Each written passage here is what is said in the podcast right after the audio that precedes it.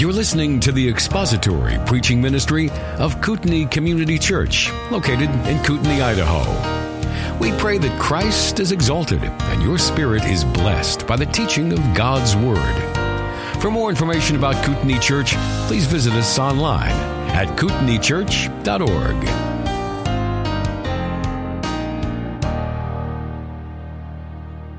Well, we are back today in Hebrews chapter 12, looking at the subject of discipline. In our text so far, beginning in verse 4 and 5, we have aimed to try and inform us of what God's word says regarding the subject of discipline and to orient our hearts in a way that we think properly about this subject because it is one that is fraught with confusion and a lot of misunderstanding. And our challenge thus far has been to try and turn our hearts to a position where we are willing to embrace the discipline that God brings into our lives that we are able to understand that it is an expression of His love for us and of our relationship with Him. And if we can think properly about it, we are more likely to embrace it and to receive it in order that the intention of God in sending discipline into our lives might be fulfilled and He might accomplish His purposes in us. We need to view sufferings and afflictions and trials in our life not as enemies to be battled, but as blessings to be embraced. And that is not difficult. Uh, it's not easy. That is difficult. That is not, that is counterintuitive. We tend to want to avoid those things. We tend to want to kick against them and get out from underneath of those as quickly as we possibly can. And we don't tend to view afflictions and difficulties and sufferings as an expression of God's love toward us and something then that we should embrace and receive and cooperate with God in the process of going through those afflictions so that his purpose and his intention in sending those things into our lives might be fully accomplished and that we might enjoy the peaceful fruits of righteousness, as verse 11 of this passage describes. There are four things we have been looking at. Well, actually, we've looked at one of the four things in verses 4 to 11. There are four things here that you and I must know and understand about God's discipline. The first is the proper perspective in verses 4 and 5. We talked about how discipline and punishment are not the same thing. They are not they're, they're not identical. These are different intentions, different relationships that, uh, that are uh, being expressed in punishment and discipline. Discipline is something reserved for God's children. Punishment is something reserved for God's enemies. And then we talked about the proper, proper way of responding to discipline. We don't want to despise it. We talked about the different ways that we tend to do that. And we don't want to despair under it. And I gave you several ways that we tend to despair under discipline. And all of this is intended to be an encouragement to us. That's what verse 5 says. We have forgotten the exhortation or the encouragement that is addressed to us as sons. And now we come to verses 6 through 8, and we're going to look at the second thing that we have to understand about discipline, and that is what discipline proves to us. The, the proof of discipline. Discipline in our lives is an evidence of several things. Two of them we're going to talk about this morning God's love and our sonship. This is what discipline proves. When discipline is present in our lives, it is the evidence that He is our Father and that He loves us. Look at verse 6. For those whom the Lord loves, He disciplines, and He scourges every son whom He receives. It is for discipline that you endure. God deals with you as with sons. For what son is there whom his father does not discipline? But if you are without discipline of which all have become partakers, then you are illegitimate children and not sons. Notice how prolific throughout the passage the analogy of the father-son relationship is, is, is all the way through it. It's, it's woven all the way through it. it. Is, in fact, the framework in which all of our understanding of discipline needs to be put. It, it, governs our understanding of our relationship. It governs our understanding of trials and difficulties that come into our lives. Because the father-son analogy is what the author is working out all the way through the entire context. So that, that helps frame it. That helps frame our understanding of it. And that is the analogy that the author is using here because he says in verse 7, God deals with you as with sons. Verse 5, you have forgotten the encouragement that is addressed to you as sons. He's reminding them again, this is the encouragement. You are sons, and the discipline in your life is the evidence of your sonship. And not only is it the evidence of your sonship, it is the evidence of God's love for you as sons. The Lord loves those whom he disciplines, and he disciplines those whom he loves. So if you are receiving discipline, if trials and afflictions and suffering have come into your life, and God is so pleased as to use those things in some sanctifying way in your life, in your soul, then that is an evidence that you are loved and it is an evidence that you are a son. Again, this is not a warning passage, verses 4 through 11. It's not a warning passage. The sentiment here is not God sits in heaven with his rod ready to bring down upon your head at the first sign of you doing something wrong. So you better watch out and wait for it because he is just itching to, to, to beat you as a child and discourage you. That's not the spirit of this at all. It's not a warning passage. This is an encouraging passage. It is the highest honor imaginable to be a child of God. It's the highest honor imaginable. That is a blessing that is so precious, so rich, so infinitely valuable that you and I in this side of eternity cannot even begin to wrap our minds around what that will mean for us 10,000, 20,000, 100,000 eons from now. Because we have not yet even experienced a fraction of the joy and the glory and the blessing and the delights and the love that is, is waiting for us on the other side of the veil when we cross our finish line and receive our reward. And so, since that blessing is so precious, we have to understand discipline in terms of that. Discipline is a proof of two things. First, in verse 6, God's fatherly love. Look at it in verse 6. For those whom the Lord loves, he disciplines, and he scourges every son whom he receives. And the second thing is it is a proof of, of or an evidence of our adoption. This is verses 7 and 8. It's for discipline that you endure. God deals with you as with sons. For what son is there whom his father does not discipline? The presence of discipline is the evidence of your adoption into the family of God. Look at verse 8. If you're without discipline, of which all, that is, all true sons have become partakers, then you are an illegitimate child and not a son. So therefore, our discipline that we receive from the Father is an evidence of His love for us and of our adoption, our sonship. Let's look at the first one in verse 6, an evidence of His love for us. Verse 6 again is a quotation from Proverbs chapter 3, verses 11 and 12. We looked at that. We looked at the first part of that quotation up in verse 5 regarding how it is that we are to respond to discipline. Do not despise the discipline of the Lord or regard it lightly, nor faint when you are reproved by him. We're not to despise it. We're not to despair under it. That's how we are to receive it, the mindset with which we embrace discipline. And now in verse 6, it becomes an evidence of his love for us.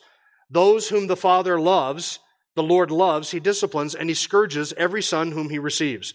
And the point of the quotation again from verse 5, it is an encouragement or an exhortation. You and I are to read verse 6. Those whom the Lord loves, he disciplines, and he scourges every son whom he receives. This is to fill our hearts with joy. That's encouragement. You have forgotten the encouragement that is addressed to you as sons. God's going to discipline you. Doesn't that encourage you? If you understand discipline, it should encourage you. But if you don't understand discipline, that should terrify you. The only reason you should be terrified by falling into the hands of God is if you are not in His family. If you are in His family, the best place you can be is in His hands. Even if that means discipline. Even if it means the scourging that is mentioned in the last half of verse 6. It's an evidence of His love for you.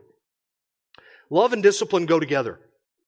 Like Romeo and Juliet, Joanie and Chachi, peanut butter and chocolate, Love and discipline go together. They are inseparable. You should, you can't have one without the other.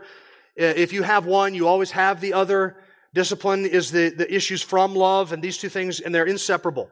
Revelation chapter 3, those whom I love, I reprove and discipline, therefore be zealous and repent. You see it here in this passage, those whom the Lord loves, He disciplines. It's in Proverbs chapter 3. Love and discipline go together. One is the evidence of the other, and the other is the evidence of the one, and they cannot be separated. They are compatible. Parents understand this, that love and discipline are compatible. Let me correct that. Wise parents understand this, that love and discipline are compatible. Not every parent understands it. A wise parent understands it. Children do not understand it. Children do not understand that love and discipline are compatible because when children receive discipline, they think it is an expression of a lack of love by their parents, right? You have been there? You were a child once. Everybody who here was not a child, was one at one time. When you receive discipline, you think the discipline is an expression of a lack of love by my parents. And so when my parents' love increases, the discipline goes away. When my parents don't love me as much, the discipline increases because the love is waning. You, we think as children that these two things are on a balance and to have a lot of the one is to have little of the other. You know why children think that way? Because they're foolish. That's why. Now, if you're a child, you're saying, Did Pastor Jim just call me a fool? No. The Bible calls you a fool. Proverbs 22 15 says, Foolishness is bound up in the heart of a child, and the rod of discipline drives it far from them. It is bound up in the heart of a child. You were born a fool. You're not alone. Look around the room. Everybody here is born as a fool. Now, as you grow older and you gain wisdom, you start to understand that. So children, here's the positive aspect of this. As you get older and you gain a little bit of wisdom, you will look back on your childhood and say, when I was a child, I was a fool. If you are never able to come to that conclusion that when I was a child, I was a fool, and you're an adult, you're still a fool because age does not give you wisdom. How do I know this? Because there are plenty of adult fools who sit around at the feet of children thinking that children can give us wisdom. Please, 12 year old girl, tell me all about climate change and fossil fuels and, and global economies. Please give me the wisdom of, of gender and sexuality and morality and education and public policy and economics and gun laws and everything else. They sit around at the feet of children like children of the sages of the ages and that we can all gain wisdom from them. That is evil, wicked, selfish foolishness and an evidence of a nation and a culture that is under the judgment of God and that has been turned over to a reprobate mind. If we had any sanity in our society, we wouldn't look to children for any kind of information, wisdom, insight on anything till they were past 25 years old. That's if we had any kind of sanity. So children are foolish, and foolishness is bound up in the heart of a child. The rod of discipline must drive it far from them. It is foolish, then, to think that discipline is incompatible with love. And that to have one a lot of one is to have little of the other, or to have a lot of the other is to have a little bit of the one. That is a foolish way of thinking. It is also foolish for a parent to think, because I love my child, I will not discipline my child. If I love my child, I'm just going to let them express themselves. In the middle of the aisle at Walmart, because I won't buy them fruity pebbles. I'm just going to let them express their their anxiety, their angst, their anger, their frustration, their hatred, their selfishness. They just need to vent this in the middle of Walmart. I'm not going to say no to them. I'm not going to squash their free expression. I'm not going to correct their behavior. I'm not going to discipline them. That is not an expression of love. That is an expression of evil folly and wickedness. I know people who will never say no to their children. That is foolishness. That is utter foolishness. And it's the evidence that somebody does not love their child. God is the perfect parent, and our job as parents is to model how he parents us. So we are to model his, his wisdom, his insight, his creativity, his love, his grace, and yes, his discipline. And we are to pursue disciplining our children in the same way that God disciplines us because the connections between disciplining children in the physical realm, in the natural realm between parents and children here in this world and the, uh, the parallels between that and God disciplining us, they are strong parallels and they are obvious parallels. And I am a fool when I question God's love for me because I'm going through affliction or suffering. That is a foolish response. That is a wicked response. It is, it is foolish to think in my heart and my mind that if God loves me, He will keep me free from any kind of affliction or suffering. And it is foolishness to think that if I am undergoing affliction or suffering or any kind of discipline at all, that that must be then an evidence that God doesn't love me as much as He loves my Christian neighbor who is, doesn't seem to be going through any affliction at the moment. That's a foolish way of thinking. That's how foolish children think. But the truth is that God loves those whom He disciplines. That's verse 6. The Lord loves those whom he disciplines, and he disciplines those whom he loves. So let's go a step further. Not only is love and discipline compatible with one another, let's go a step further. Love, uh, sorry, discipline springs from divine love. Discipline is the expression of love. And if there is no discipline, there is no love. And if there is love, then there most certainly will be some form of discipline. Some degree, some kind, because God loves those whom He disciplines, and He disciplines those whom He loves. Divine love is the impetus for discipline. It is the motive. It is the driving force. Discipline issues out of divine love just as much as grace and loving kindness and affection and everything else that we associate with God's love. Discipline comes out of that because these two things go together and they are inseparable. Discipline is the expression of that love because divine love seeks not its own glory and good, but the glory and good and holiness of the one that is disciplined and loved. Because God loves us, He will discipline us because He seeks our good. Just as a parent who loves their child will discipline that child, not because he hates that child, not because he wants to cause suffering to that child, but a good parent will discipline his child because he seeks the child's good. God seeks our holiness. He seeks our moral improvement. He seeks whole, uh, wisdom and grace and the mortification and the subduing of sin in our lives, the peaceful fruits of righteousness, these are the things that God will work in our lives through discipline. And because He is pursuing those things in our lives, He will discipline us, which is obviously the best way for Him to accomplish those purposes, or He would not do it. Discipline is the best way to accomplish those purposes. If God loves us, then He will pursue these things in our lives. And because God loves us, He will produce them. Now, could God produce these things in my life, in our lives, in some other way? He could. There might be some other way. He could just remove from me my selfishness and my pride. He could do that. Is that the best way for him to do it? Is that the way that is best for my good? No. You know what is the best way for me to grow in holiness? It's to endure discipline. If that were not the best thing for me, he would not ordain that for me. Because He only ordains for me what is for my best. So that's the best way God can accomplish it. That is the way that He has ordained to accomplish it, and He will infallibly do so. Remember the quote from Spurgeon the rod is baptized in deep affection before it is laid to the back of the believer. Memorize it. The rod is baptized in deep affection before it is laid to the back of the believer. You must, you must know that. That is simply Spurgeon's way of paraphrasing verse 6 those whom the Lord loves, he disciplines. Love is his motivation. In the earthly parental realm, we understand this. We, as parents, when we discipline our children, are seeking their moral formation, their character development. We're seeking to impart good habits and virtues and character qualities, making them good citizens, give them wisdom, discernment, the fear of God. All of that stands behind a parent's desire and motive to discipline their children. Because an undisciplined child is an unloved child. An undisciplined child is an unloved child. So when you see that child melting down in the middle of Walmart, my heart breaks for them. Because I think to myself, this child has nobody in their lives who loves them enough to tell them that that is not appropriate behavior and to bring correction into that situation and, and, and discipline them so that that doesn't happen.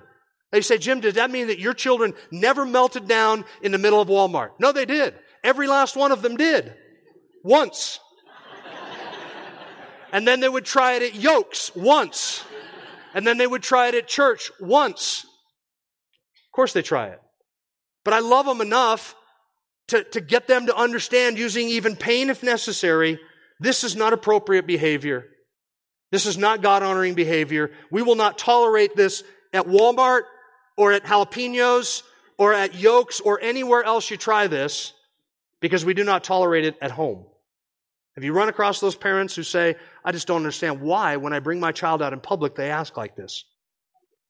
Ooh, ooh, ooh, pick me. I know, I know, I know. I, might I suggest that they do this in Walmart because they do this at home? They do this in the restaurant because they do this at home.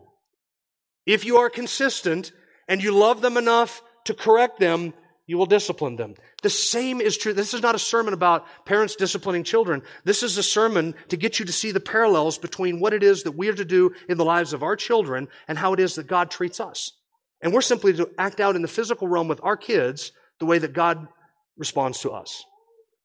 So that when we act a certain way and God comes in and says, that is not how you respond. We have to learn that and say thank you for that correction. And never think to ourselves, that the presence of that painful discipline was, in fact, an evidence of his displeasure with us in terms of he doesn't love me enough or he doesn't love me as much as someone else. Proverbs 13 24 says, He who withholds his rod hates his son. Wow, that's strong, isn't it? You withhold your rod, you hate your child. But he who loves him disciplines him diligently. Proverbs 19:18 Discipline your son while there is hope and do not desire his death. Why? If you discipline your son, you don't desire him to have a run in later on with the law and with the court system and with somebody else who will make his life miserable, maybe possibly ultimately eventually leading to his death. If I love my child, I don't, I want to train them how to, to act and behave so that later on this does not lead to their death.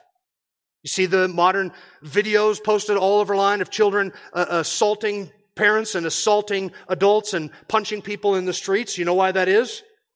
Because somebody spared the rod on those children in their developmental years and didn't care enough about those children or anybody else to bring discipline to bear. Discipline is inseparable with love. And if you love your child, you'll discipline him. And if God loves you, he will discipline you. And if you don't love your child, then you will not discipline them. Proverbs 23, 14 and 15. Uh, 13 and 14, sorry. Do not hold back discipline from the child. Although you strike him with the rod, he's not going to die. That's encouraging, right? Don't be afraid to strike him with the rod. You're not going to kill him. Verse 14, you shall strike him with the rod and rescue his soul from Sheol.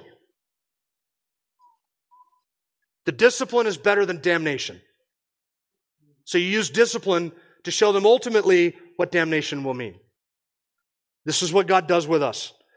The Lord wants to rescue us from the peril and the foolishness and the spiritual danger in which we place ourselves in our rebellion, the things that threaten us. And because He loves us, He will move with precision to send discipline so that we may, He may prevent future sin. He may correct us in sin. He may purge from our life the things that displease Him, that, that do not bring Him joy in our lives. He loves us enough to do that. Deuteronomy 8 verse 5, thus you are to know in your heart that the Lord your God was disciplining you just as a man disciplines his son. See the parallel there? The Lord himself uses that parallel. Job 5:17 Behold how happy is the man whom the Lord reproves. So do not despise the discipline of the Almighty. Discipline flows out of the love of God. He loves us and therefore he disciplines us. And if he did not have that familial and fatherly love for us, then he would not discipline us. Discipline proceeds from a love of the person being disciplined. Justice or punishment proceeds from a love of justice. Understand this is another difference between punishment and discipline. When I discipline my child, I'm not trying to satisfy some standard of justice.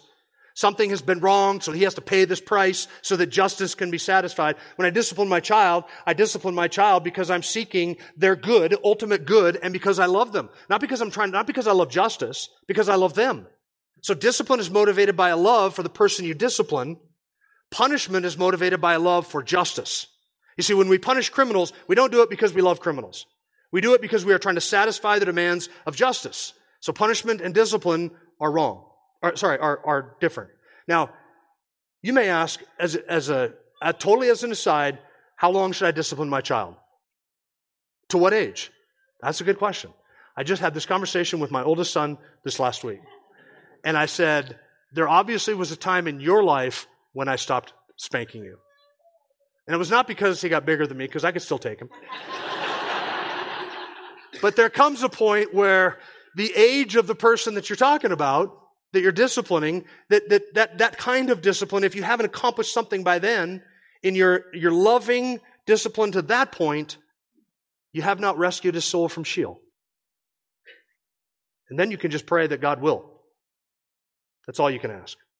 Homer Kent said this When believers are confronted with the prospect of enduring hardships, they must understand that it is not as a punishment coming from God's wrath, but is part of the Heavenly Father's program of educating His sons. Even when that discipline must involve correction for waywardness, the purpose is not the venting of God's anger, but the positive one of fostering spiritual maturity and preventing further sinfulness. That's the goal. Now, this may have in your mind raised an issue that you would like to have answered at this point. And if it hasn't, then I'm going to raise the issue for you. If God loves those whom he disciplines and disciplines those whom he loves, but discipline is reserved only for his children, then what is the relationship of the love of God to unbelievers? Because obviously there are some illegitimate children who do not receive discipline but only receive punishment. Does that therefore mean that God does not love unbelievers? It's a good question, isn't it? Because verse 8 says, if you are without discipline, of which all that is, all the legitimate children, all his children have become partakers, then you are illegitimate children and not sons. So discipline is reserved for those whom God loves, and if he does not discipline the unbeliever, then does that mean that God does not love the unbeliever? That tough? Not really. What kind of love are we talking about in this context? Are we talking about the love that a creator might have for his creation? Or are we talking about the love that a father has uniquely for his children? See, God loves unbelievers, but he does not love unbelievers, those who are not his children, with the same kind of love or the same degree of love or the same intention in love as he does for those who are his children. We're talking in our context here about a familial love, a fatherly love. God has a love for his creatures and for his creation and for unbelievers that is deeper and more profound than you and I can possibly understand, but it is not the redeeming love with which he loves his own children. That is a love that seeks its, that, that, that person's good. It is a love that expresses itself in discipline. It is a love that is reserved only for those who are his sheep, his bride, his people, his church, those whom the Father has given to the Son. They are the recipients of that special redeeming familial love, even though God has a love for unbelievers. But in this context, he's talking about familial love, fatherly love. That kind of love God does not lavish upon those who are not His.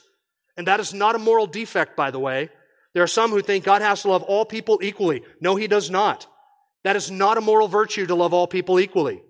I do not love your children the same way that I love my children, and you do not consider that a moral defect in my character. You don't because you understand, parents, that you love your children with a different kind of love and a different degree of love than you love my children. It's not to say that I don't love your children or you don't love my children, but it is to say that I love my children differently than I love your children.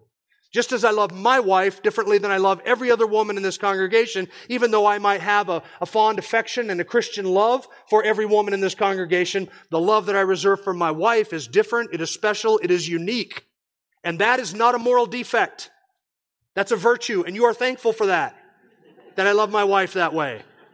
I reserve the right to love people that I am in special relationship with different than people that I have no relationship with, and God does the exact same thing. So, it is not a moral defect in God that He does not love unbelievers the way that He loves those who are His children. That is a virtue. It is a perfection in God. And we can be thankful for it. So, no, he does not discipline unbelievers. Why? Because he is not seeking their moral improvement. He's not trying to do that. He's not trying to purge sin out of their lives. God's not trying to do anything. If he were doing that, he would fail. But he's not trying to do that. Therefore, he's not putting discipline out on the lives of those who are not his people. And herein lies the encouragement. This is the point of the passage. God's discipline is proof not that he loves you the same way that he loves everybody else, Here's the encouragement God's, proof, God's discipline is proof that He loves you like a father loves his son. That's the encouragement. You get a special love if you're in the family of God. A redeeming love, a love that seeks your highest good, a love that has reserved for you an eternal and imperishable inheritance in the heavens, a love that has given to you everything that God has in the person of Christ. It is a love that seeks your redemption, that accomplishes your salvation. It is a love that exists between the Father and the Son in the Trinity. Because the Father loves the Son, He pours out on the Son all of that eternal and infinite love. And then because the love of God overflows beyond even the Trinitarian persons there, that love seeks expression in loving other people. So God creates a body of people whom He redeems and brings to Himself and includes in His Son so that the love with which the Father lavishes upon the Son may spill over and pour out onto you and I, and we may enjoy that intertrinitarian love.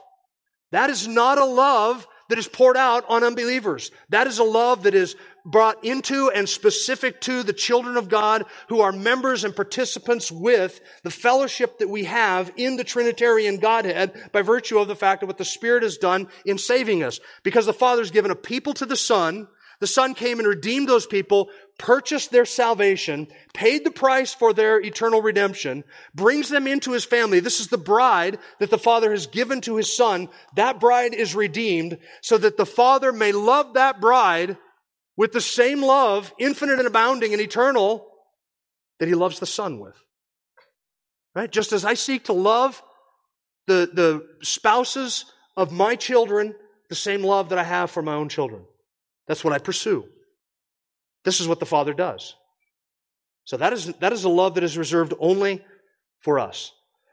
This is a love that is poured out on all of God's children and on only God's children. Look at the end of verse 6. It's the second half, and he scourges every son whom he receives. Underline the word every. All God's children receive discipline. All of them.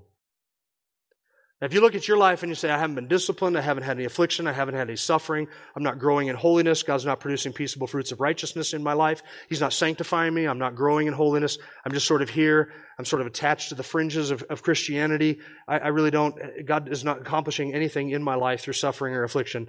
You have every reason to doubt whether or not you're a legitimate child of God. That's the point. But if you're under affliction and suffering, oh, praise God. That is the stamp of His love for you. It's the evidence of it because he loves those whom he disciplines. And he scourges every son whom he receives. None, none are exempt from this.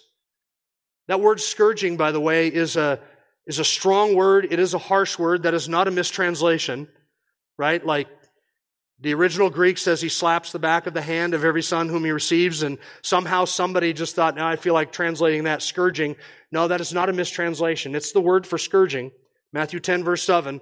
Beware of men, for they will hand you over to the courts and scourge you in the synagogues.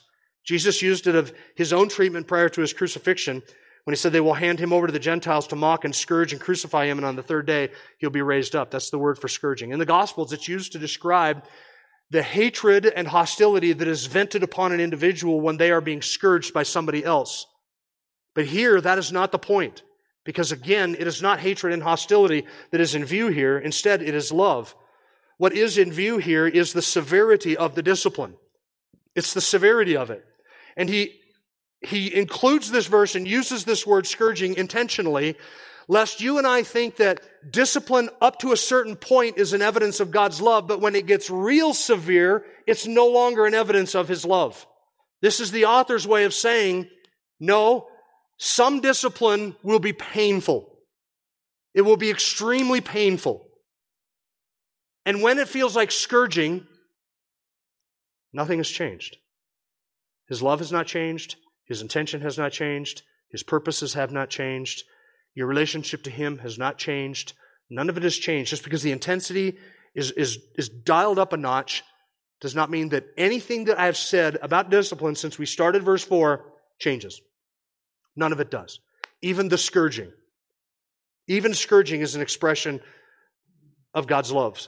Sometimes severe sin, which places us in severe danger and in which we persist with severe impenitence, requires severe discipline.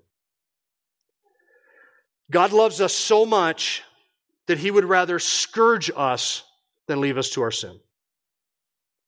He loves us so much that he would rather whip us in love before abandoning us to our depravity and our wicked hearts.